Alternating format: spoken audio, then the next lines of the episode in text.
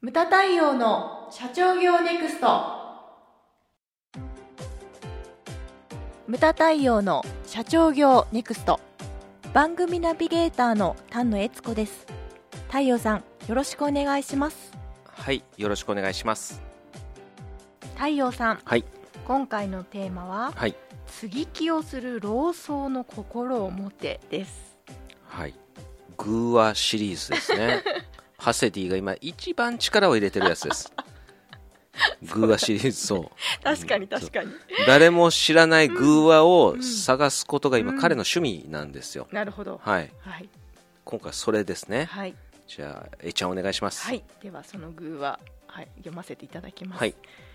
寛永の頃ある古びた寺を通りかかった将軍が80歳になろうかという老僧が接ぎ木をしているのを見た将軍が何をしていると聞くと老僧は接ぎ木をしていますと答えた。あなたは年老いている。この接ぎ木が大きくなるまで生きていないのにそこまで心を込めてやる必要はあるまいと言った。老僧はよく考えてみてください。今接ぎ木をしておけば後世の代になってどれもが大きく育っているでしょう。そうすれば林も茂り寺も何とかやっていけるでしょう。私は寺のためを考えてやっているのです。決して一代のことを考えてやっているのではありません。と答えた。はい。これだから企業にも当てはまると思うんですよね。そのうん。今だけじゃなくてその未来を見据えてやっていくとはい、いうことですね、まあ、継ぎ木っていうのはあれですね。切ったところにうん、その新芽みたいなのを刺して、はい。そして育てるという、まあ、あのテクニックみたいですけどうねん。継ぎ木とかあと挿し木なんていうのもありますけどね、うん。まあ、あのほら桜の木とかを、えーとまあ、桜に限ったことではないですけどね。でも桜切っちゃだめとか言われてるけれども、うん。他のものでいうとだ植物木の枝を切ってそれを刺してそこから根が生えてきて、また違うねあの親木になるみたいなはい。ことですけれどもこれね全く同じ話をあの体験したというか井上和弘先生から聞いたことがあるんですよ、はい。あのもう亡くなられたけれども、えー、と第14代柿右衛門さん、はい。えー、と人間国宝ですね有田焼の。うん。後継社長塾で毎回ゲスト講師として来ていただいててで私もお会いしたことあったんです、ね、九州新幹線のほら七つ星だっけ？はい。あの中のそのこう洗面所とか14代の作品なんですよね。ねもうめちゃくちゃこう、まあ、高価なものですけれども、そのうちもね佐賀なんて有田焼はやっぱり思い入れがあるんですけれども、その14代柿右衛門さんが毎回だから後継塾に来てくれてたんで井上先生すごいこう結構あれだったんです親交があって、はい。である時に佐賀県で、えー、とゴルフを一緒にやられたそうなんですよ、であるホールに来た時にあのショートホールでなんだろうあのグリーンだ。もうちょっとゴルフをやらなくなってだんだんゴルフ用語。グリーンが出てこなくてまずいな。グリーンの横にあの若い柿の木が立ってたらしいんですね、うん。あの木と呼べるものでもないいないぐらいちっちゃかったらしいんですね、でその時にそのキャディーさんが教えてくれたそうなんですよ。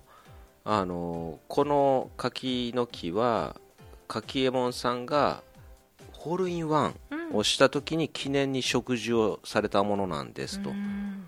いうふうにあの聞いたそうなんですよね、はい。で井上先生が柿右衛門さんにしては随分若い木を植えられましたねって言って、もっとこうしっかりしたうんうん。ものをこう植えればよかったじゃないですかっていうふうに言ったそうなんですよね、はい。そしたら柿右衛門さんが何て言ったかっていうといや井上先生これはねあのうちのそのな窯？窯のなんだろう敷地内に立ってる樹齢ね200年の柿の木うん。から、あの挿し木をして私が育てた苗木なんだって言って。あで100年も経てばさぞ立派な柿の木に成長するでしょうっていうふうに言われたらしいんですよね。ん。でいやなんかさすがそのほら14代柿右衛門になるとやっぱり言うことがスケールが大きいって言って。でそういうふうに感じたっていうふうにまあ話聞いたことがあるんですよね。でもそれと一緒だと思うんですよねだだからほらうちの事業発展計画書もそうなんですよ。その将来に対しての。自分の代ではここまでやるけれども次の代そしてまた次の代にはここまで行ってほしいっていうのを青写真として残していくっていうようなね、はい、そうですね、うん、そういったことをまあやっていただきたいんですよね。だからあのあれはだめよと。その継ぎ足し継ぎ足しみたいなね、うん、こう違法建築みたいなのはだめよというようなことをこう言ってるんですけれどもね。それをまあ考えると。だから非常に今回のですね継ぎ木をする老僧と。まあハセディのグーワシリーズもねバカにしたもんじゃないなと。いうのがあるんですけれども、はい、うん、そう。で合理化協会なんていうのは今57期ですよね、はい、で、まあ、50期でバトンタッチをしたわけですけれども。だから僕がどこまでやるのかと、うん、今50今年51なんですよね。で、まあ、最低でも70まではやるとしようと。うんいうところであと20年、うん、そうすると77期ですよ、はい、だから次の代の時には100周年がこう見えてくるわけですよ。そういったものもちょっと考えたりとかね、うん、100周年ちょっと自分生きてる自信がない。ですよ。あれ？そうなんですか？だって90何歳でああでも医学発達してるし。え？大丈夫だと思いますよ。大丈夫かな？あの、A、AI とかで参加するかもしれない。発達しそう AI 対応で、えーはい、AI 対応で、A、チャット GPT 対応があのコメントをするコメントをする。皆さん、はい、今日はありがとうございます、はい、ってお雷がなりました、ね、雷が外で鳴ってますけれども ちょっと皆さん音が入っちゃったらすいません。はい。そうなんですよ。そこまでね、まあ、考えることですよね。ややはりね前の番組で言ったけれども自分、ね、誰から聞いた言葉だったかな。自分の代で自分の代しか考えてない社長はにいや三流だって。言ってた人がいたんですよ、はい、あなるほどなと。次の代まで考えて二流、一流、まあ、そこら辺じゃないのかなというふうに言ってたんですよね。だからねこの間事業成事業承継の成功のあれとしてみたいな言われたけどいや自分は成功とは考えてないんだと、うん、だからね視野を広く持つとはあの視線を遠くにも、ね、持つそういうことはまあ常々言ってますけれども意外にねやっぱりできてないと思うんですよね。うん。そういったものをこう考えていただきたいというのが、まあ、今回のですねグーワシリーズ。あのハセディ今のグーワシリーズブームですのであのお聞きの皆さんもぜひこんなグーワがあったらいいなというのがあればお声を寄せてください、はい、はい、こんなグーワあったらいいな。絶賛応募中でございます。ドラえもんの歌みたいじゃないですかあったらいいな。あったらいいな、はい、できたらいいなそういうのもそういうのも募集、はい、はい、募集してますので、はい、はい、ぜひどうぞよろしくお願いします。よろしくお願いします。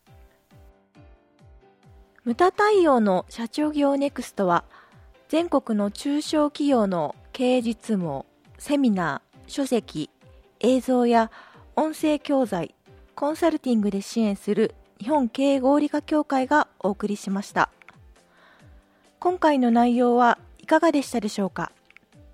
番組で取り上げてほしいテーマや質問などどんなことでも番組ホームページで受け付けております。